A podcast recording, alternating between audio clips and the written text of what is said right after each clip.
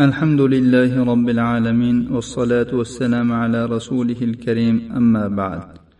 قال المصنف رحمه الله تعالى ثواب الصمت إلا عن خير. مصنف رحمه الله dedilar yaxshiligi bo'lmagan so'zlardan sukut saqlashning savobi. وعن البراء بن عازب رضي الله عنه قال جاء أعرابي إلى رسول الله صلى الله عليه وسلم فقال يا رسول الله يا رسول الله علمني عملا يدخلني الجنة. قال إن كنت أقصرت الخطبة لقد أعرضت المسألة. أعتق النسمة وفك الرقبة فإن لم تطق ذلك فأطعم الجائع.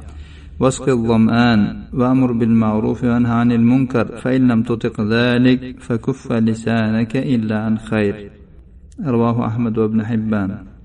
براء بن عازب رضي الله عنه رواية قلنا dedi bir arobiy rasululloh sollallohu alayhi vasallam huzurlariga kelib dedi ey rasululloh menga meni jannatga kiritadigan bir amal haqida ta'lim bering. U zot dedilar sen qisqa savol so'ragan bo'lsang ham juda ham katta narsani so'rading. Jonni ozod qil qulni qulligidan bo'shat. Agar bunga qodir bo'lmasang och odamga taom ber. Chanqagan odamni sug'or. Yaxshilikka buyur yomonlikdan qaytar. Agar bunga ham qodir bo'lmasang tilingni yaxshiligi bo'lmagan narsalardan tiygin yaxshi gap bo'lsa gapir yomon bo'lsa gapirma. Ushbu hadisni imom ahmad va ibn hibbon rivoyat qilganlar. Sahih targ'ibot tarhibda to'qqiz yuz ellik bir bir ming sakkiz yuz to'qson sakkiz ikki ming sakkiz yuz ellik uchinchi raqamlar ostida sahih deyilgan. وعن عقبة بن عامر رضي الله عنه قال قلت يا رسول الله ما النجاة قال أمسك عليك لسانك وليسعك بيتك وبكي على خطيئتك رواه الترمذي وابن أبي الدنيا في كتاب الصمت من طريق عبد الله بن زحر عن علي بن يزيد عن القاسم وقال الترمذي حديث حسن uqbat ibn amir roziyallohu anhudan rivoyat qilinadi. Dedi men dedim ey rasululloh najot qayerda yoki najot nima u?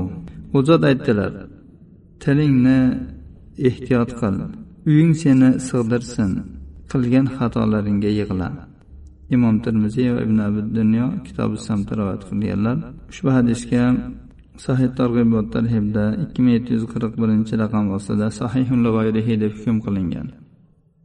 وعن ثوبان رضي الله عنه قال قال رسول الله صلى الله عليه وسلم طوبى لمن ملك لسانه ووسعه بيته وبكى على خطيئته رواه التبراني وقال إسناده حسن savban roziyallohu anhudan rivoyat qilinadi dedi rasululloh sollallohu alayhi vasallam aytdilar tiliga ega bo'lgan uyi uni sig'dirgan va xatosiga yig'lagan kishiga jannat bo'lsin tabaroniy rivoyatlari ushbu hadisga sahihu targ'ib va tarhibda ikki ming yetti yuz qirqinchi raqam ostida hasanun g'oyrihi deb hukm qilingan وعن ابي هريره رضي الله عنه قال قال رسول الله صلى الله عليه وسلم من وقاه الله شر ما بين لحييه وشر ما بين رجليه دخل الجنه رواه الترمذي وحسنه وابن حبان وتقدم حديث سهل قال قال رسول الله صلى الله عليه وسلم من يضمن لي ما بين لحييه وما بين رجليه أضمن له الجنة رواه البخاري abu hurayra roziyallohu anhudan rivoyat qilinadi dedi rasululloh sollallohu alayhi vasallam aytdilar olloh kimni ikki jag suyagi o'rtasidagi narsaning yomonligidan va ikki oyog'ining o'rtasidagi narsaning yomonligidan saqlagan bo'lsa jannatga kiradi imom termiziy ibn hibbonlar ham rivoyat qilgan sahlning hadisida kelgan rasululloh sollallohu alayhi vasallam aytganlar kim menga ikki jag suyagi o'rtasidagi narsa bilan ikki oyoq o'rtasidagi narsani kafolatlasa men unga jannatni kafolatlayman imom buxoriy rivoyati وعن ابن عمر رضي الله عنهما أن رسول الله صلى الله عليه وسلم قال من صمت نجا رواه الترمذي والطبراني ibn umar roziyallohu anhudan rivoyat qilinadi rasululloh sollallohu alayhi vasallam dedilar kim sukut saqlagan bo'lsa najot topibdi termiziy va tabaroniy rivoyatlari sahih targ'ibot tarhibda ushbu hadisga ikki ming sakkiz yuz yetmish to'rtinchi raqam ostida sahih deb hukm qilingan سبب العزلة عند فساد الزمان وإخمال الذكر وإخفاء المكان. zamon buzilgan paytda uzlat qilish ya'ni odamlardan chetlanish nomni o'chirish va joyni yashirishning savobi عن عامر بن سعد قال كان سعد بن أبي وقاص رضي الله عنه في ابله فجاءه ابنه عمر فلما رآه سعد قال أعوذ بالله من شر هذا الراكب. فنزل فقال له أنزلت في إبلك وغنمك وتركت الناس يتنازعون الملك بينهم؟ فضرب سعد في صدره وقال أسكت. سمعت رسول الله صلى الله عليه وسلم يقول إن الله يحب العبد التقي الغني الخفي. رواه مسلم. عمر بن سعد دن رواية قلنا dedi سعد بن أبي وقاص رضي الله عنه tuyalarining oldida edi. Uning oldiga o'g'li umar keldi. Sad uni uzoqdan ko'rgan paytda dedi men mana shu markab minib kelayotgan odamning yomonligidan alloh bilan panohlanaman. O'g'li kelib markabidan tushdi va unga dedi siz odamlarni mulkni talashib tortishgan holatda qo'yib o'zingiz tuyalaringiz va qo'ylaringizni oldiga kelib oldingizmi? Sad o'g'lining ko'kragiga urib turib dedi. Jim bo'l. Men rasululloh sollallohu alayhi vasallamdan shunday deyayotganlarini eshitganman. Olloh taqvodor behojat va yashirin ko'zga ko'rinmaydigan bandani yaxshi ko'radi. Imom muslim rivoyatlari. Bu yerda behojat dedik arabchasida g'aniy deyilgan ya'ni boy ya'ni behojat boshqalarga hojatini tushirmaydigan alloh berganiga rozi bo'ladigan odam xafiy deyilyapti ya'ni o'zini ko'rsatmaydigan maxfiy odam ahli zamonidan yuz o'girib qayerdaligini ham odamlarga bildirmasdan o'zini ishi bilan o'zi mashg'ul bo'lib yurgan odam وعن ابي سعيد الخدري رضي الله عنه قال قال رسول الله صلى الله عليه وسلم يوشك أن يكون خير مال المسلم غنم يتتبع بها شعف الجبال ومواقع القطر يفر بدينه من الفتن رواه البخاري abu saidin al hudriy roziyallohu anhudan rivoyat qilinadi dedi rasululloh sollallohu alayhi vasallam aytdilar musulmonning eng yaxshi moli qo'ylar bo'lishga yaqin bo'ladiki u bu qo'ylarni tog'larning etaklariga va yomg'ir yog'adigan yerlarga haydab boradi u shu bilan dinini fitnalardan olib qochadi imom buxoriy rivoyatlari وعنه عن رسول الله صلى الله عليه وسلم انه قال من خير معايش الناس لهم رجل ممسك عنان فرسه في سبيل الله يطير على متنه كلما سمع هيعة أو فزعة طال على متنه. يبتغي القتل أو الموت مضانة. ورجل في غنيمة في رأس شعفة من هذه الشعف أو بطن واد من هذه الأودية يقيم الصلاة ويؤتي الزكاة ويعبد ربه حتى يأتيه اليقين. ليس من الناس إلا في خير رواه مسلم yana abu said al hudriy roziyallohu anhudan rivoyat qilinadi rasululloh sollallohu alayhi vasallam dedilar odamlar uchun eng yaxshi hayot quyidagi ikki kishining hayoti bo'ladi bir kishiki allohning yo'lida otining jilovini tutib turadi u otining ustida uchadi qachonki urushga bir chaqiriqni eshitadigan bo'lsa otining ustiga minib uchadi. U o'lim va qatlni o'z o'rinlaridan izlaydi. Va yana bir kishiki mana shu tog' cho'qqilarning birida yoki mana shu vodiylarning birida qo'ylari bilan birga namozni ado etadi zakotni beradi va unga o'lim kelgunicha robbiga ibodat qiladi. Odamlarga uning faqat yaxshiligi yetadi. Odamlardan ham unga faqat yaxshilik yetadi. Ya'ni odamlarga uning zarari tegmaydi. Imom muslim rivoyatlari. وعن ابن عباس رضي الله عنهما أن النبي صلى الله عليه وسلم قال ألا أخبركم بخير الناس؟ رجل ممسك بعنان فرسه في سبيل الله.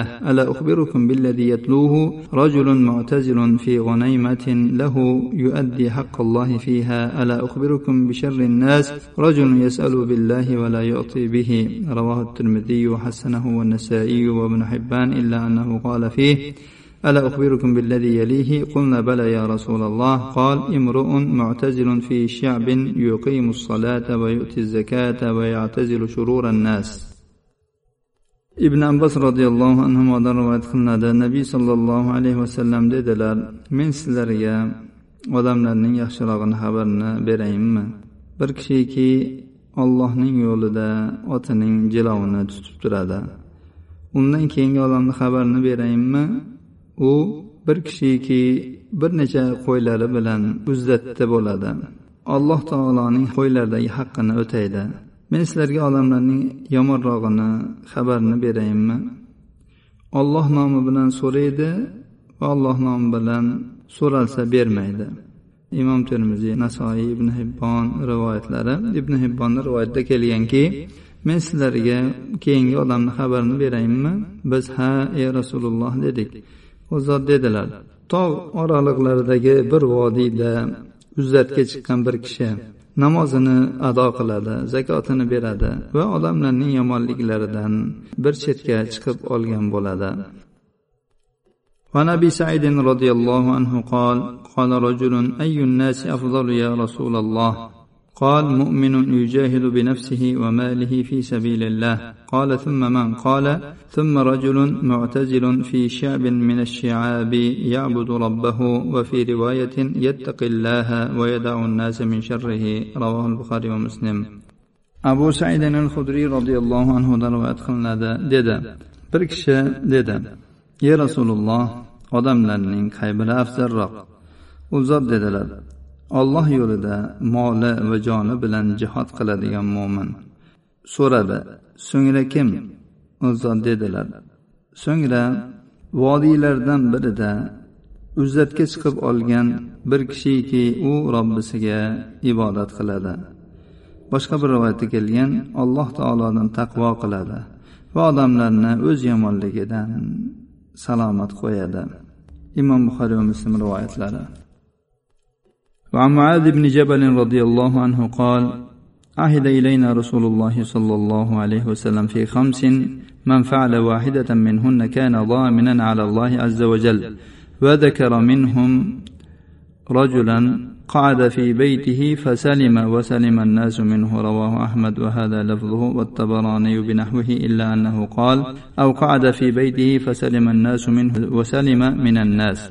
وابن خزيمة وابن حبان إلا أنه قال ومن جلس في بيته لم يغتب إنسانا كان ضامنا على الله moz ibn jabr roziyallohu anhudan rivoyat qilinadi dedi rasululloh sollallohu alayhi vasallam bizga besh narsani ahd qildilar kim shu ishlardan birini qiladigan bo'lsa u alloh azza va jalla zimmasida kafolatlangan bo'ladi shulardan biri bir odamiki uyida o'tiradi salomat bo'ladi odamlar ham undan salomat bo'ladilar. Imom ahmad rivoyatlar ushbu lafz u kishiniki tabaroniy ham rivoyat qilgan u kishining rivoyatida kelganki yoki uyida o'tirgan odam odamlar undan u odamlardan salomat bo'lgandir. Ibn huzayma ibn hibbon ham rivoyat qilgan u kishining lafzida kelganki qaysi bir kishiki uyida o'tirgan bo'lsa va birovni g'iybat qilmagan bo'lsa alloh taoloning zimmasiga bu kafolatlangan bo'ladi ushbu hadisga sahih targ'ib va tarhibda ikki ming yetti yuz o'ttiz sakkizinchi raqam ostida sahih deb hukm qilingan وخرج الطبراني بإسناده عن عائشة رضي الله عنها عن النبي صلى الله عليه وسلم قال خصال ست ما من مسلم يموت في واحدة منهن إلا كان ضامنا على الله أن يدخله الجنة. قلت فذكر إلى أن قال ورجل قعد في بيته لا يغتاب المسلمين ولا يجر إليهم سخطا ولا نقمة. tabaroniy o'z san'atlari bilan oysha roziyallohu anhodan rivoyat qilgan nabiy sallallohu alayhi vasallam dedilar olti xislat borki qay bir musulmon ulardan birortasi ustida vafot etadigan bo'lsa albatta uni jannatga kiritish ollohning zimmasida kafolatlangan bo'ladi. O'sha kishilar ichidan zikr qilib aytdilarki va bir kishi uyda o'tirgan musulmonlarni g'iybat qilmaydi va ularga u tufayli bir g'azab allohning azobi ham kelmaydi. Ushbu hadisga sahih targ'ibot tarhibda ikki ming yetti yuz o'ttiz to'qqizinchi raqam ostida sahih deb hukm qilingan. وعن المقداد بن الأسود رضي الله عنه قال وأيم الله لقد سمعت رسول الله صلى الله عليه وسلم يقول إن السعيد لمن جنب الفتن إن السعيد لمن جنب الفتن إن السعيد لمن جنب الفتن ولمن ابتلي فصبر فواهن رواه أبو داود miqdod ibn al asvad roziyallohu anhudan rivoyat qilinadi dedi. Allohga qasamki men rasululloh sollallohu alayhi vasallamdan shunday deyayotganlarini eshitdim. Eng saodatli odam fitnalardan chetlangan odam. Eng saodatli odam fitnalardan chetlangan odam. Eng saodatli odam fitnalardan chetlangan odam. Va biror musibatga mubtalo bo'lgan va unga sabr qilgan odam. Abu dovud rivoyatlari. Ushbu hadisga sahih targ'ibot tarhibda ikki ming yetti yuz qirq uchinchi raqam ostida sahih deyilgan. Alloh subhanahu va taolodan barchalarimizni fitna zamonlarida fitnalardan saqlashi va rasululloh sollallohu alayhi vasallamning ko'rsatmalariga binoan yashash tillarini tiyib odamlarni tillardan salomat qilgan va odamlarning ham yomonliklaridan salomat bo'lgan kishilardan qilishini so'raymiz. Hada va sallallohu ala nabiyina muhammad va ala alihi va sahbihi vasallam